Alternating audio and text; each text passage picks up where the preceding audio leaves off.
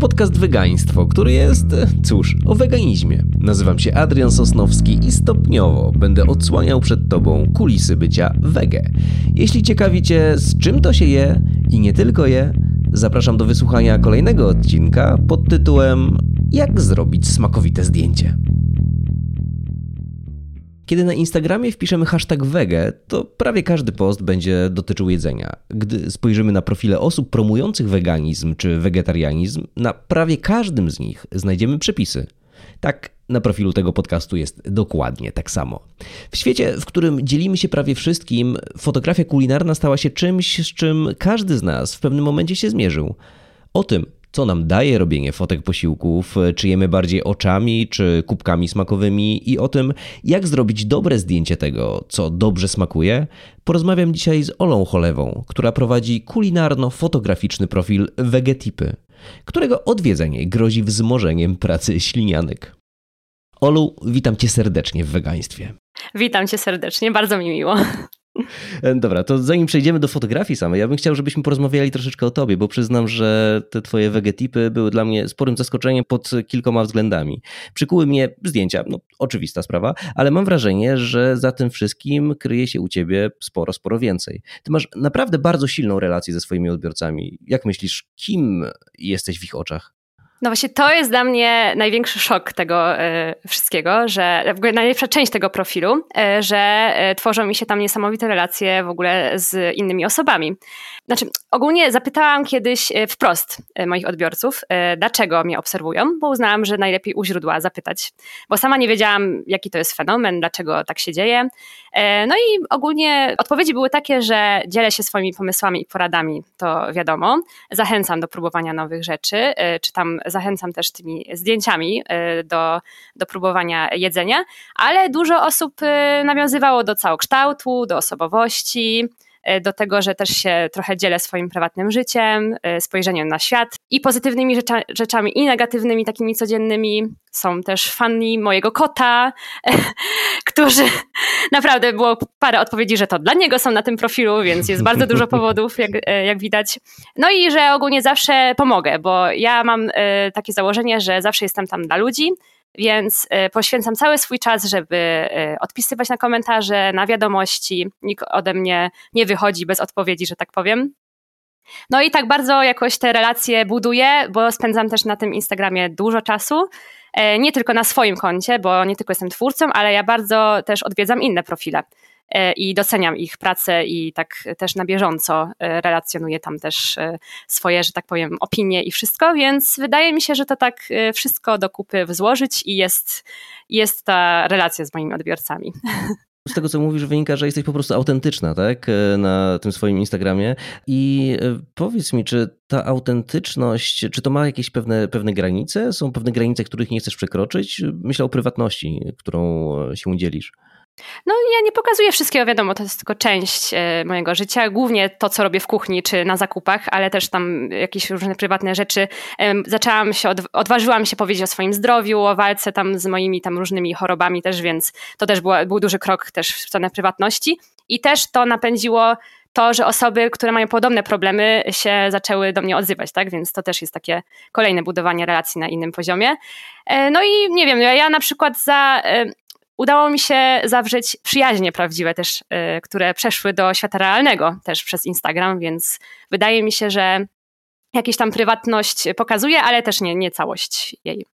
E, no tak, no właśnie, bo to budowanie relacji, tak mi się wydaje, że działa na zasadzie mm, takiego współodczuwania troszeczkę, nie? Że jeżeli mhm. dzielisz się jakimiś swoimi problemami, to ktoś czuje, że o, to nie tylko ja mam tak, tak jak tak. właśnie taką sytuację, tylko inni mają tak, dokładnie tak samo. Bo właśnie, dokładnie. wiesz, jak patrzyłem na te twoje posty, no to e, no tam masz sporo obserwujących, to jest jedna sprawa, ale um, reakcji pod, e, pod postami też jest dużo i właśnie nie tylko serduszek, ale też komentarzy. Tak było od samego początku, czy to jakoś w pewnym momencie wybuchło?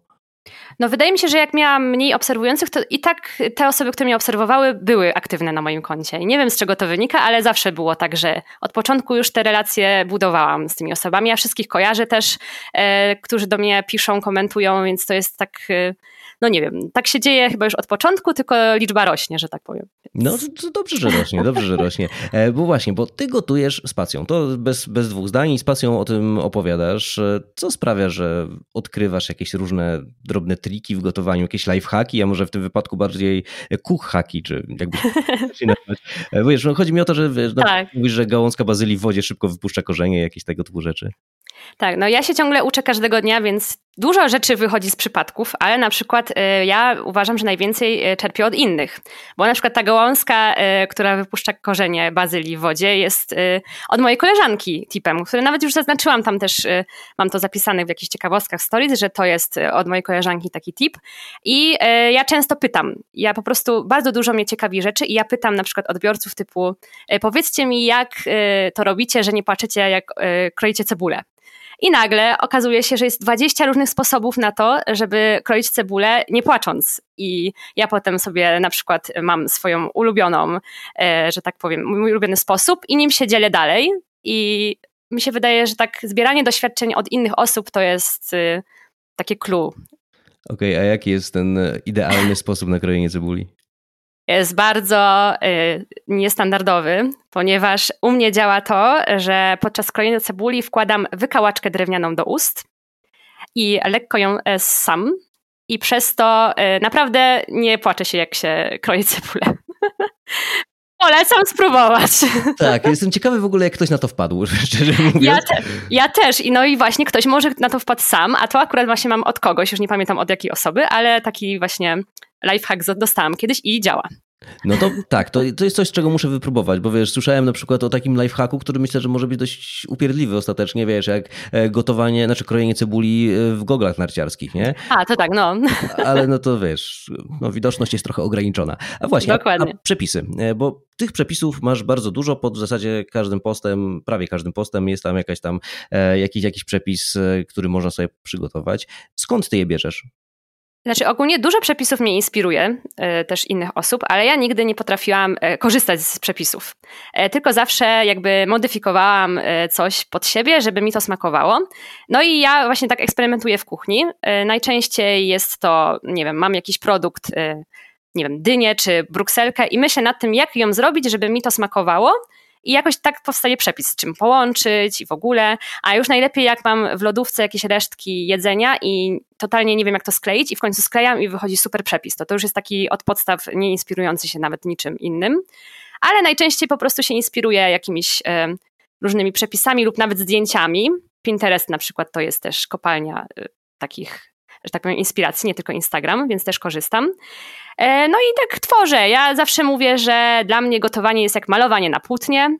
E, ja dokładam warstwy i jak już poczuję, że to jest to, no to, to już mam ten przepis. No i tak to zawsze przebiega. Czyli to są przepisy autorskie, ale w takim razie Najczęściej ile, tak.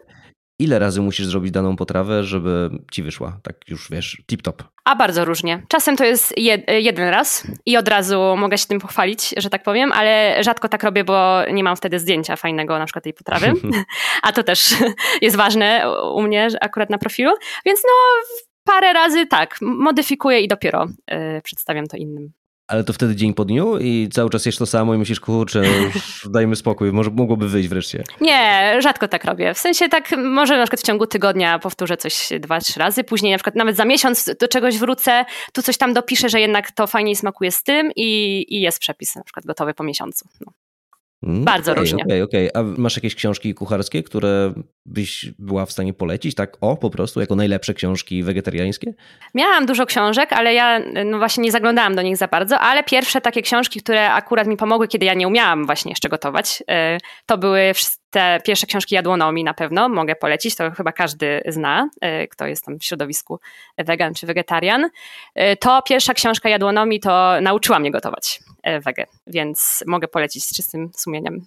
Tak, ja też ją bardzo, bardzo lubię i też dużo, dużo z niej wyciągnąłem, szczególnie, że tam, e, no i też na blogu Jadłonomii, to też tutaj mhm. mogę taką polecajkę zrobić, tam jest dużo takich, wiesz, e, właśnie e, cook hacków, tak jak to nazwałem przed chwilką, czyli tak.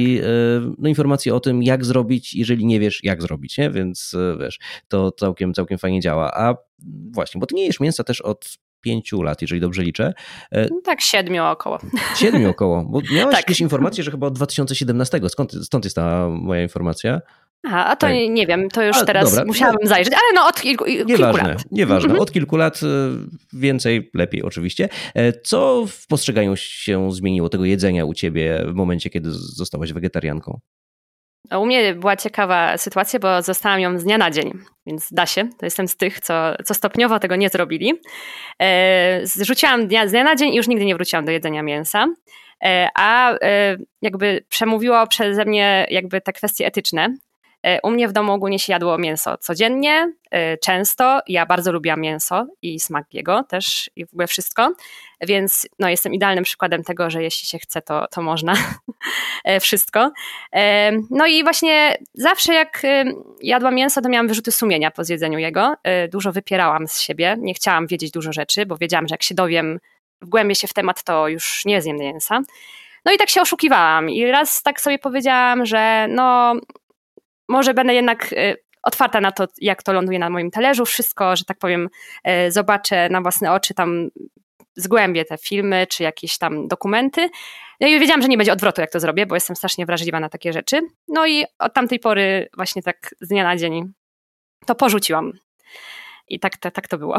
No, mówi, że to takie jest do, do, dość wyjątkowe, jeżeli chodzi o przejście z jedzenia mięsa na niejedzenie mięsa dnia na dzień. A mhm ja mam takie przemyślenia akurat na ten temat, że e, oczywiście nie wszyscy tak, nie wszyscy tak robią, ale ludzie, którzy e, mają taki silny impuls e, etyczny, moralny, tak, bo właśnie oglądają się filmów, relacji, poczytają i tak dalej, no to często właśnie przychodzą z dnia na dzień. Chociaż nie zawsze no im tak. to potem wychodzi na zdrowie, ale ten silny impuls myślę, że jest tutaj dość ważny. No dobra, dobra, dobra, dobra. Czyli wtedy już jak zostałaś wegetarianką, to już myślałaś, że założenie profilu wegetipy to jest ten kierunek, czy to, się, czy to nastąpiło później?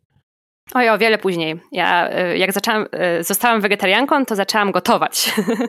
Czyli to było jakby ta, y, ta kolejność, ponieważ u mnie zawsze właśnie, no mieszkałam z rodzicami, więc mama gotowała i no, robiła to dobrze, więc ja to tam po prostu z tego korzystałam, a wtedy już tak zderzyłam się z rzeczywistością, że już muszę zrobić to sama. No i właśnie było bardzo e, ciężko. Gdyby właśnie, no wtedy ta książka jadłonomii mi pomogła właśnie bardzo to tak jakoś ogarnąć, bo ja nie wiedziałam, co się je.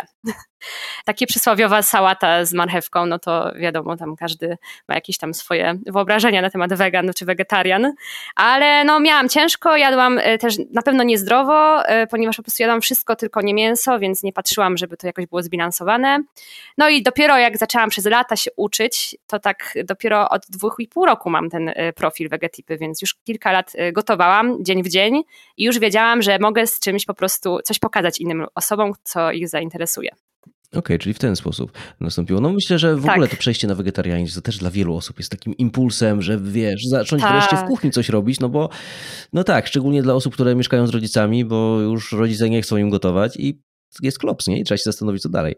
No, chociaż klops jest mało wegański. No ale dobra, mniejsza. E, mniejsza. E, da się z tofu na przykład Tak, da się, da się, da się. Jak najbardziej tak, tak. popieram tę ideę. E, a sam profil i pół roku mówisz, czyli długo, niedługo, no to zależy jak tak. na to patrzeć, e, ale czy ty masz w tym jakąś większą misję, oprócz dzielenia się rzeczami? To, czy to jest forma samorealizacji, czy to jest forma aktywizmu? To jest moje pytanie tak naprawdę. E, znaczy ja e, miałam cel, e, żeby założyć ten profil, żeby właśnie pokazać innym, że jedzenie bez mięsa jest ciekawe i smaczne, bo ja się spotykam na co dzień z opinią, że właśnie co ty jesz, że to nie może być nic dobrego, że to nic ciekawego, że pewnie codziennie jesz to samo.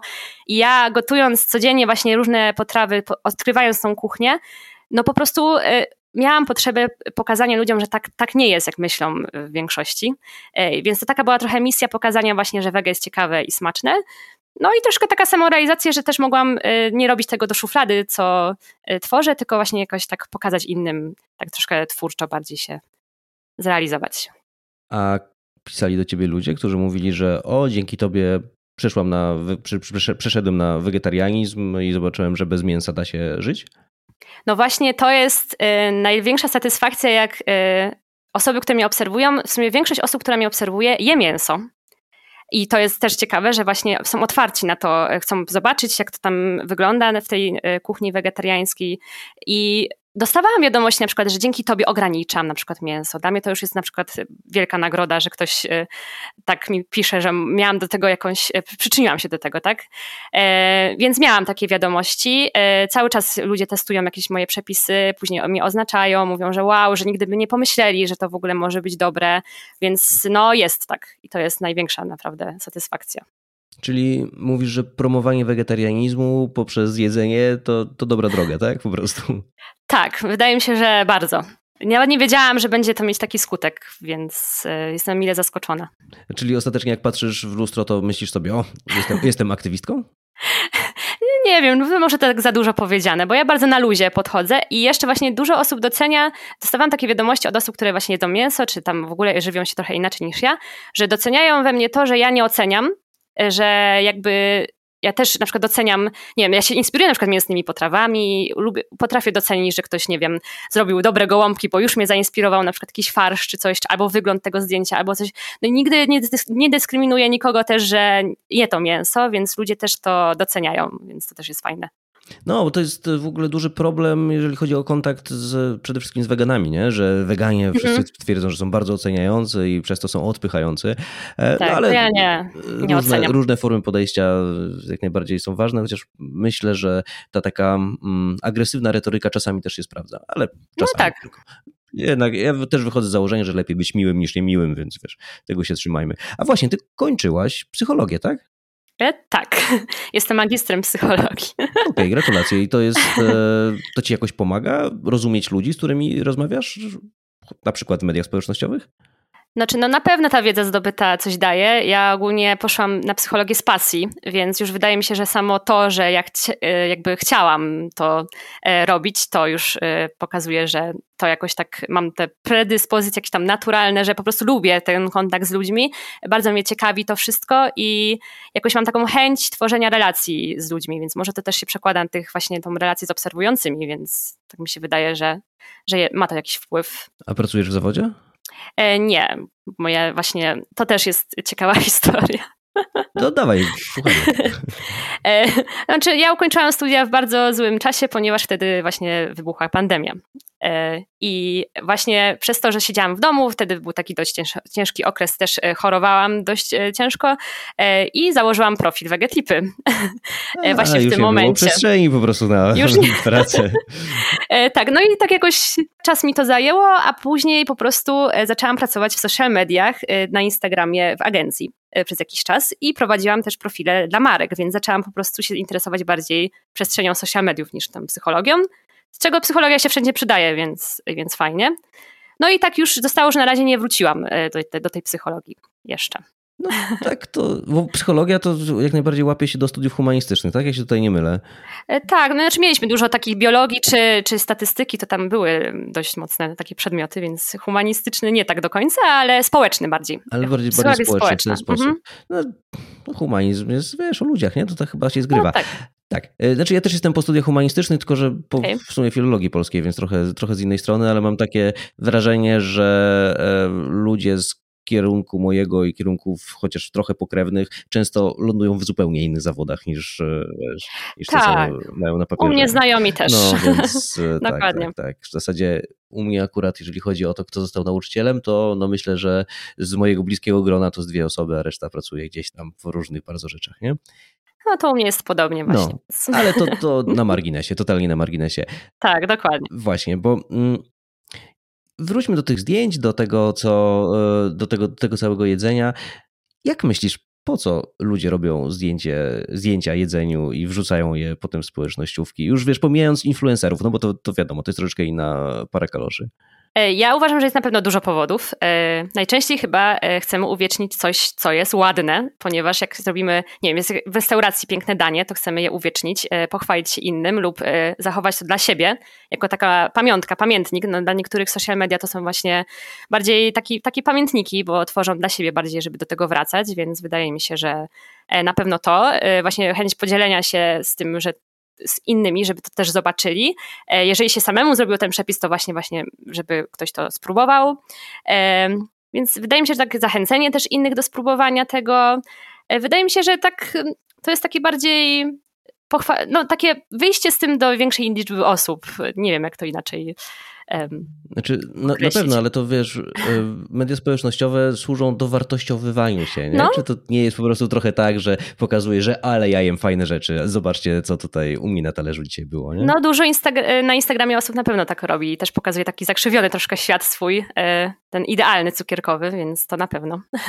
No, chociaż w sumie ostatnio też ten e, trend takiej naturalności gdzieś tam się pojawia, o. ale to chyba nie dotyczy jedzenia jednak nie wiem, nie, nie widziałam chyba za bardzo takich e, profili, ale wydaje mi się, że w ogóle ten trend naturalności bardzo popieram, więc fajnie, że jest coraz więcej takich tak, profili. pewnie, że tak, pewnie, że tak. No. Ja też wiem, że w tej męskiej stronie powiedzmy Instagrama to, to, to jest mniej zauważalne, ale e, mhm. wśród, wśród kobiet zdjęcia bez makijażu chociażby to tak, tak to, to, to, robi robotę. No, pokazuje, że świat nie jest dokładnie taki idealny, no, jak niektórzy. Nie trzeba wydaje. mieć idealnej figury, żeby też móc się pokazać, tak więc też no oczywiście, no nie ma czegoś no. takiego jak idealna figura, to jest w ogóle Dokładnie. inna sprawa. Dokładnie. E, no jeszcze tak, dobra, ale jedzenie, jedzenie, jedzenie i fotki mhm. to jest nasz e, temat dzisiaj, bo dla mnie w ogóle powiem ci, że robienie zdjęć jedzeniu jest dość e, męczące. Ja to robię oczywiście, ale e, wiesz, to jest niewygodna sprawa. Ja zawsze czuję taki komizm sytuacji, wiesz, ustawiam się z telefonem nad tym stygnącym jedzeniem i staram się znaleźć dobre ujęcie, potem biorę od mojej żony też jedzenie i też ona musi czekać, na mnie patrzy i się trochę podśmiewa, tak samo jak moi znajomi zresztą, bo ty robisz zdjęcia trochę bardziej profesjonalnie niż ja na pewno e, i czy ty fotografujesz wszystko, co przygotujesz, czy tylko te wybrane potrawy, które potem trafiają e, w społecznościówki? No jeżeli chodzi na przykład o restaurację, no to też mam tak, że niestety moi znajomi muszą czekać i wszyscy, aż zrobię zdjęcia i się pochwalę właśnie w social mediach, że o, dzisiaj byliśmy w tej restauracji i jedliśmy takie dobre rzeczy, e, więc to tak wygląda. A jeżeli chodzi o to, co robię w domu, to absolutnie nie fotografuję wszystkiego. E, ja teraz już wrzucam na Instagram e, jakby staram się to konto prowadzić dość tak estetycznie, więc już takie bardziej wystylizowane potrawy wrzucać, więc w większości 70% potraw, które jem na co dzień, nie robię zdjęć. Tylko takie, które chciałabym im pokazać innym.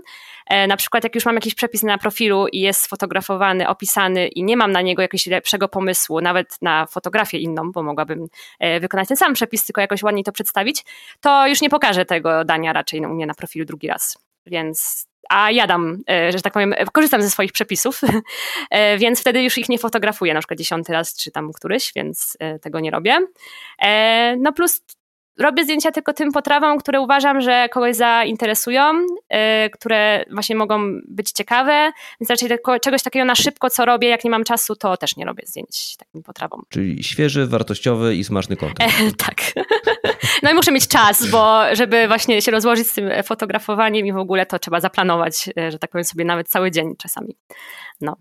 No dobra, czy mówisz, że pracujesz w agencji e, reklamowej? Nie, nie, nie, już nie. Nie pracowałaś Pracowałam, w agencji tak, tak, tak. A teraz zajmujesz się fotograf- fotografią troszeczkę bardziej profesjonalnie? Znaczy przyjmuję już zlecenia na i fotografię kulinarną i przepisy, e, tworzenie przepisów, czy tam bardziej kontent taki pod względem influencerstwa, że tak powiem, jako wegetipy. Tak robię to tak, że tak powiem, jeszcze nie na nie na poważnie, jakoś na cały etat, ale już, już zaczynam, więc czas pokaże, co będzie dalej. No fajnie, że to procentuje. To tak. jest naprawdę, naprawdę dobra, dobra sprawa. E, a właśnie, jak wyglądała ta twoja droga ku samej fotografii? Najpierw było gotowanie, potem robienie zdjęć, czy jakoś inaczej? E, no, najpierw właśnie przeszłam na ten wegetarianizm, e, no i zaczęłam gotować, więc jak już opowiadałam, więc zanim się tam nauczyłam tego gotowania, to minęły lata. No i wtedy, jak zobaczyłam, że to już jest taka moja pasja, to postanowiłam się dzielić z innymi i powstał profil Vegetipy. E, no i potem e, właśnie jak już byłam na tym profilu, e, no to wiadomo, atakują nas ze wszystkich stron te piękne zdjęcia, stylizacje. Zaczęłam obserwować osoby, które robią to w super stylu i w ogóle i zaczęłam się tym inspirować na, tak, na takim stopniu, że chciałam po prostu też, też tak. I po prostu samoukiem zostałam i na początku połowa mojego profilu to jest po prostu fotografia telefonem bo nie miałam, że tak powiem, żadnego sprzętu. Później dopiero od w sumie pełnego roku mam aparat fotograficzny, taki pierwszy w życiu. Już tak bardzo to tak, że tak powiem, zaszło daleko, że uznałam, że nie, no, że, że muszę sobie kupić i jakoś to tak profesjonalnie bardziej zrobić e, na większą skalę. E, no i tak, tak to było, taka, taka kolejność, że tak powiem. I dopiero jak miałam teraz ten, e, od roku mam ten aparat, to dopiero się tak już po prostu zakochałam w fotografii, że zaczęła być jeszcze większą pasją niż gotowanie. No okej, okay, no to faktycznie, faktycznie na poważnie. E, a właśnie, robisz sobie taką potrawę, Przygotowujesz ją przez jakiś czas, mhm. dopracowujesz przepis i tak dalej, i potem przychodzi czas na zrobienie zdjęcia. Ile zajmuje ci zrobienie tak. takiej fotki idealnej? To bardzo różnie, bo czasami to jest jeden rzut, kilka zdjęć i się ma to, ma to zdjęcie. Może takie, nie wiem, mniej wystylizowane, typu na przykład jakieś zbliżenie, nadanie, y, no to wtedy może troszkę krócej, może nawet do 15 minut zająć.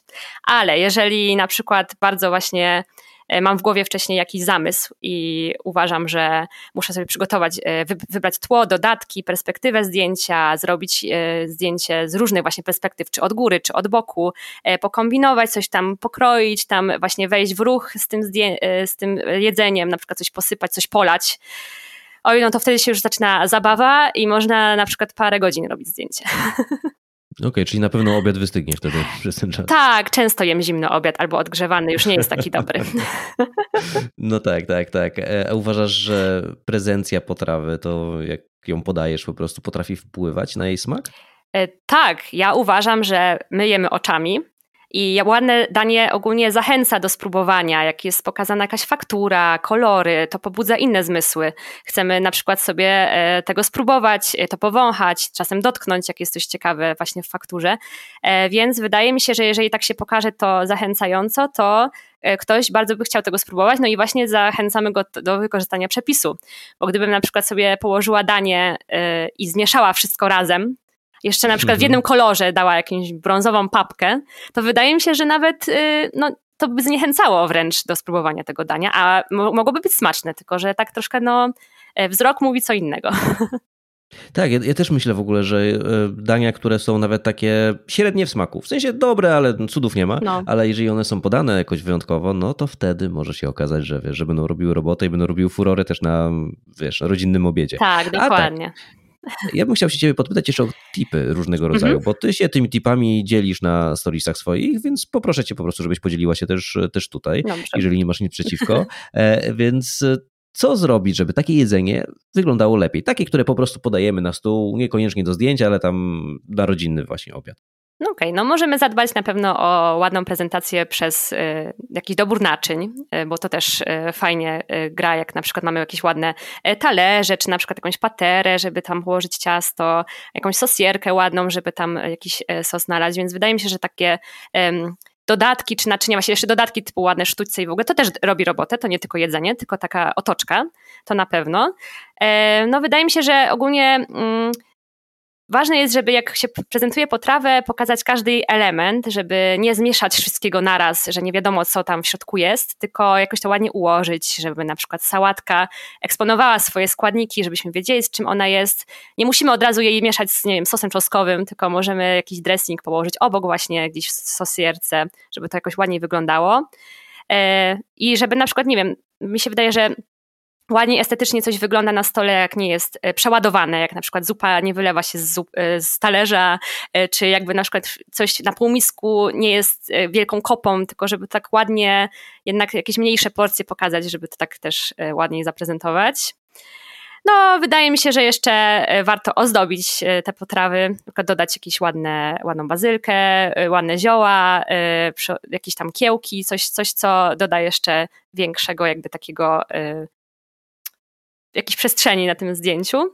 E, korzystać. Ale to, no słucham, mm, słucham. Zdjęcie, zdjęcie jest znaczy, zdjęcie. Nie, ale, no to, tak bo, ja już mówię, takim, bo ja już no? mówię pod względem, bo już, ja już widzę zdjęcia e, przed oczami, ale w sensie, że to zachęca, to ładniej wygląda po prostu, jak na przykład, nie wiem, jest e, spaghetti i się położy na górę piękny listek bazylii i jeszcze zetrze się na przykład tam jakiś ser wegański, czy, nie, nie czy tam normalny, no tak ładniej to po prostu jakoś się prezentuje. Więc bardziej o to mi chodziło. Tak, ja też myślę, że wiesz, posypanie tego jakimiś nasionkami, tak, jakąś czarnuszką, tak. jakieś takie, takie, takie rzeczy, czy dodanie szczypiorku czasami do potrawy, nie? Mhm. To są, to jest w ogóle niesamowita tak. rzecz. A jeżeli chodzi o zdjęcia, to jaka jest tajemnica udanej kompozycji jedzeniowej? No właśnie też dużo rzeczy te, oczywiście, których, e, które wymieniłam, bo sobie to wyobrażałam już jako zdjęcie, więc to na pewno. No a jest tak, jakbym miała tak wymienić, no to właśnie tworzenie warstw na przykład, jeżeli mamy placuszki, to fajnie zrobić z nich wieżę na przykład. E, jeszcze polać ją ładnie sosem, przyozdobić pięknymi malinami i już mamy ładną prezentację dania.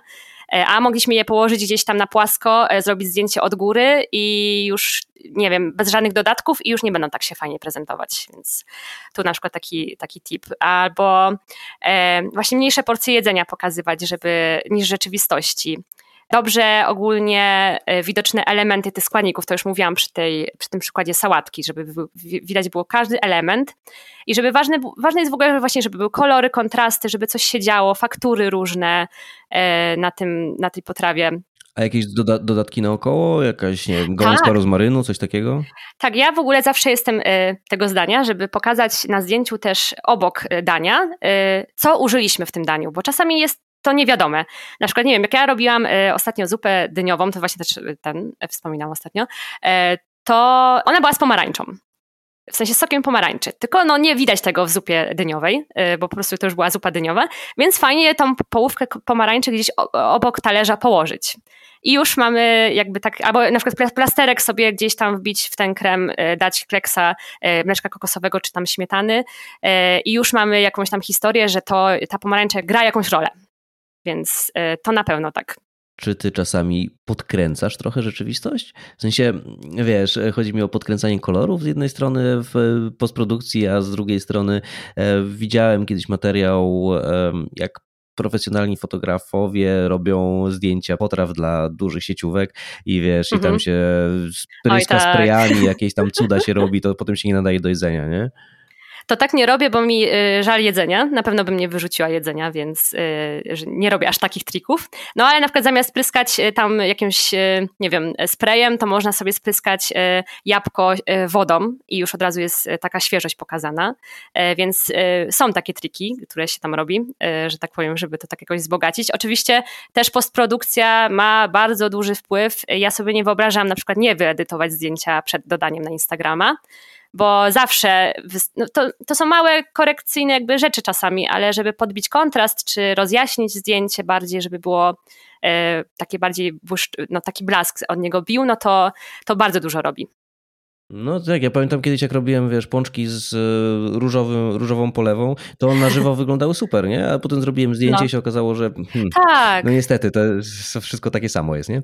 Kolorowo. No właśnie, więc z tym też trzeba właśnie sobie poprawiać i no i też korzystać z takich trików na przykład, bo e, nie wiem, na przykład jest takie coś, że nasz wzrok bardzo lubi nieparzyste liczby. Nie wiem, czy wiesz. Nie, nie mam pojęcia.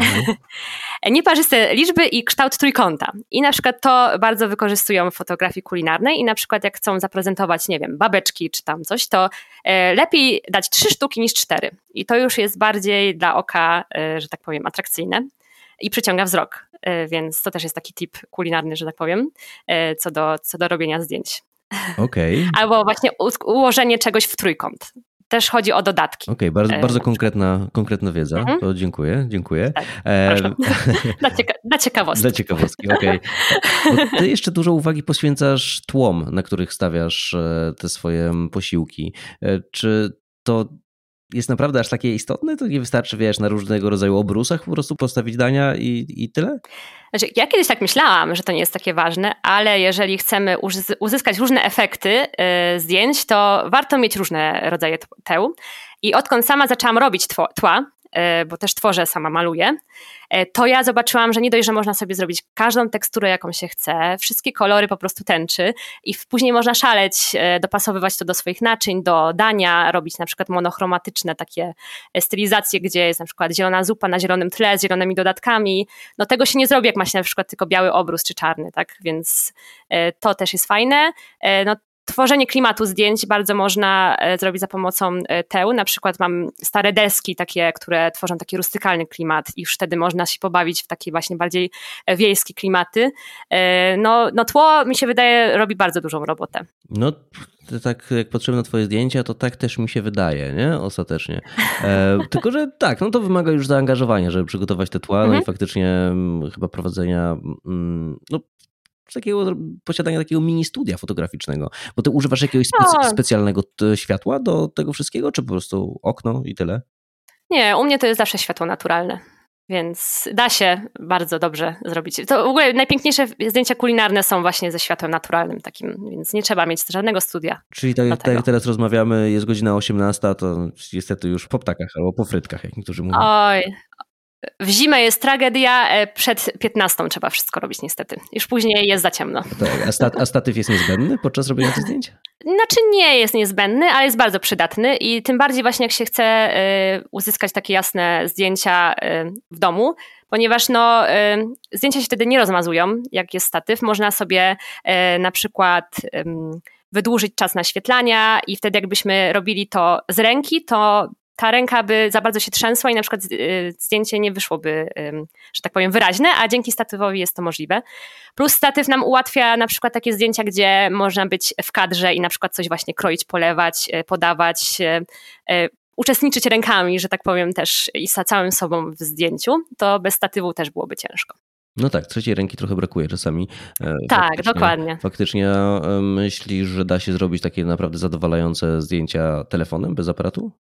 Da się. Ja uważam, że e, no, ogólnie to może widzę teraz różnicę, jak mam aparat, ale jak robiłam telefonem, to też starałam się robić i dostawałam jakieś tam, powiedzmy, że e, e, słowa uznania, że te zdjęcia, e, czy te, te jedzenie wygląda smacznie i da się. Po prostu jak się zna te zasady takiej stylizacji kulinarnej, ma się właśnie to światło, jakieś tam triki wykorzysta, to telefonem jak najbardziej się da. Zdarzyło ci się coś przyrządzić takiego, co wrzuciłaś potem na, na Insta i ktoś ci zarzucił z kolei, że to było mięso, a ty jesteś wege? E, znaczy zarzuty, no w sensie dużo osób się czasem dziwi, e, że na przykład to nie jest mięso.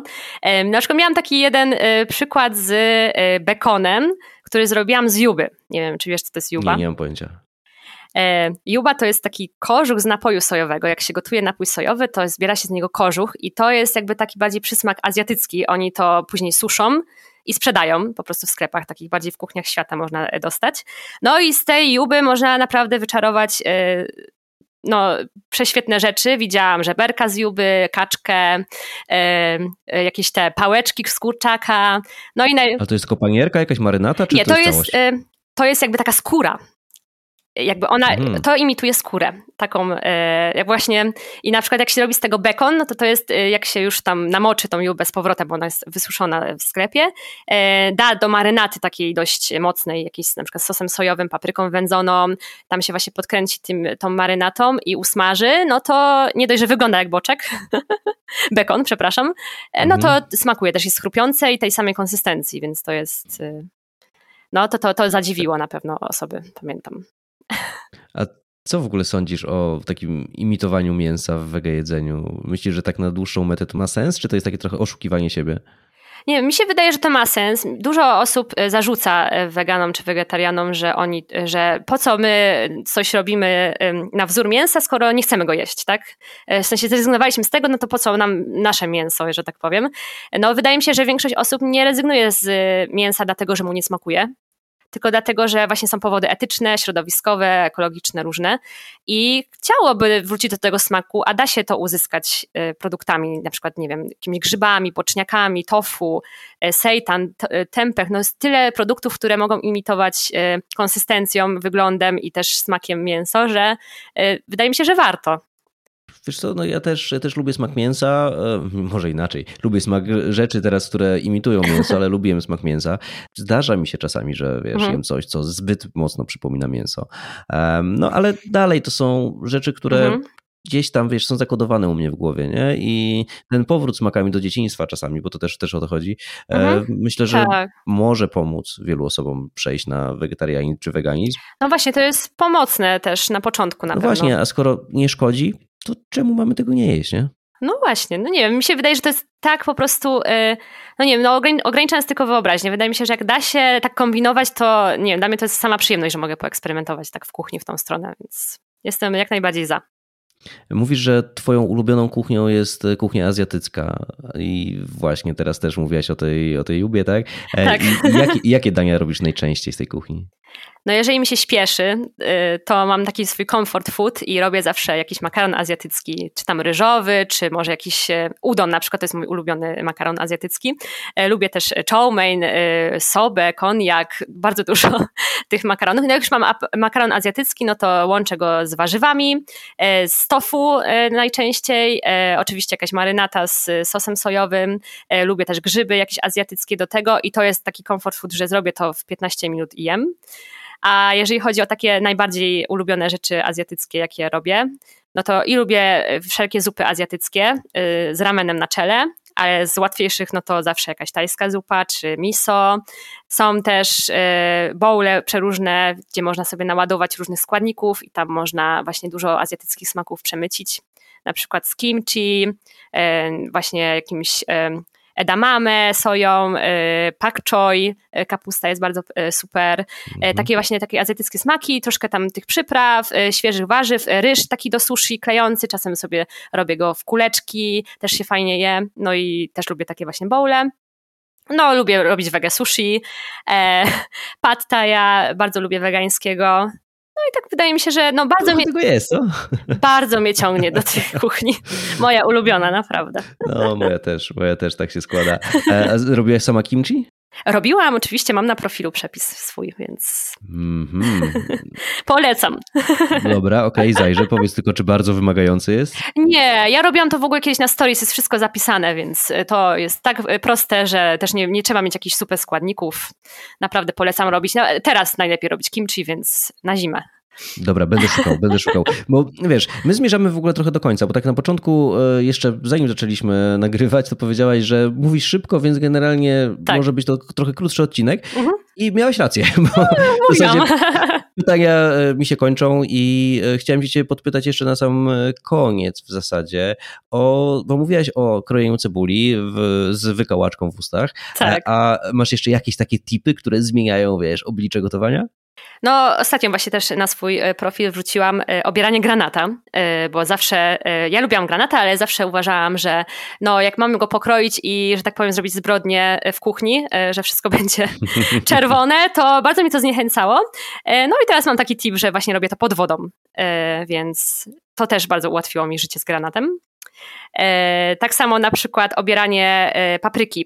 Na przykład jak mam pieczoną paprykę do, do zupy, na przykład krem, i pieczemy tą paprykę, to bardzo fajnie, jak się ją wyjmie jeszcze gorącą, włoży do takiego wielorazowego woreczka strunowego i potrzyma tam 15 minut, to potem skórka schodzi jednym ruchem, co też polecam, bo tak bez tego też mi się ciężko żyło. No i no. wydaje mi się, no jest trochę takich typów, ogólnie też, e, nie wiem, z przechowywaniem warzyw w lodówce też, żeby, nie wiem, rzodkiewka żyła e, dłużej niż tydzień, to fajnie ją trzymać w wodzie po prostu. Mhm, no sałatę też dobrze trzymać w takiej lekkiej, lekkiej wodzie, tak. czy, czy wszystkie rukole i tego typu tak, no ale rzodkiewki całe, całe zanurzam rzodkiewki całe po prostu, one sobie pływają. Tak, takie kuleczki już bez tych liści. E, no i one po prostu bez tych liści sobie w tej wodzie są jędrne naprawdę dłużej niż tydzień. Można sobie tą wodę wymienić po prostu po kilku dniach i dalej sobie e, trzymać, więc takie tipy też są super. Okej, okay. przechowywanie tak, jak najbardziej. A zdarza ci się gotować czasami, tak wiesz, na zapas z wyprzedzeniem na tydzień na przykład cały? Znaczy, no właśnie u mnie jest to, że ja wolę robić mniejsze porcje, a częściej robić różne rzeczy więc rzadko robię tak, że dłużej, na dłużej. Y, znaczy, pomijając przetwory jak kimchi, czy ostatnio robiłam mus z jabłek, y, czy takie rzeczy, no to tak, to robię więcej, ale jeżeli chodzi o jakieś obiady, no to ja y, chcę gotować jak najczęściej, więc jednak robię mniejsze porcje, a różne rzeczy. No tak, tak, tak. Ja mam zawsze ten problem, że też tak podchodzę do, do tematu, ale potem się okazuje, że wiesz, budzę się rano, zaglądam do lodówki, a tam za dużo rzeczy nie ma, idę do tak. pracy, no i muszę coś sobie kupić na szybko gdzieś po prostu po drodze, nie? No to jest, to jest najgorsze, więc to jakoś pilnuję, żeby na drugi dzień coś było, ale tak, żeby z wyprzedzeniem na tydzień, no to, to, to rzadko się zdarza. Tak, dobra, już teraz e, myślę, że możemy śmiało skończyć. Temat został wyczerpany jedzenia i gotowania e, i robienia zdjęć. Tak. Zatem Olu, mhm. dziękuję Ci bardzo, że zgodziłaś się dzisiaj porozmawiać ze mną e, w tym podcaście i że mam Również nadzieję, że dziękuję. spotkamy się jeszcze przy okazji, jeszcze może o czymś innym nam się uda zamienić kilka słów. Dzięki wielkie. No dziękuję Ci bardzo, bardzo miło się rozmawiało z Tobą. No z Tobą też, dzięki, dzięki. No dzięki. i tak, i to był podcast Wegaństwo, e, gdzie rozmawialiśmy o, no, o tym, o czym słyszeliście, czyli o fotografii i o gotowaniu i o kilku jeszcze innych rzeczach, więc ja zapraszam oczywiście na profil Vegetipy. Zaglądajcie, bo jest tam co oglądać. No i zapraszam też na profil Wegaństwo i na Instagramie, i na Facebooku. I jak słuchacie tego odcinka, to też e, dajcie łapkę w górę na Spotify czy na innej platformie i zasubskrybujcie cały kanał. No i tyle. Słyszymy się w następnym tygodniu.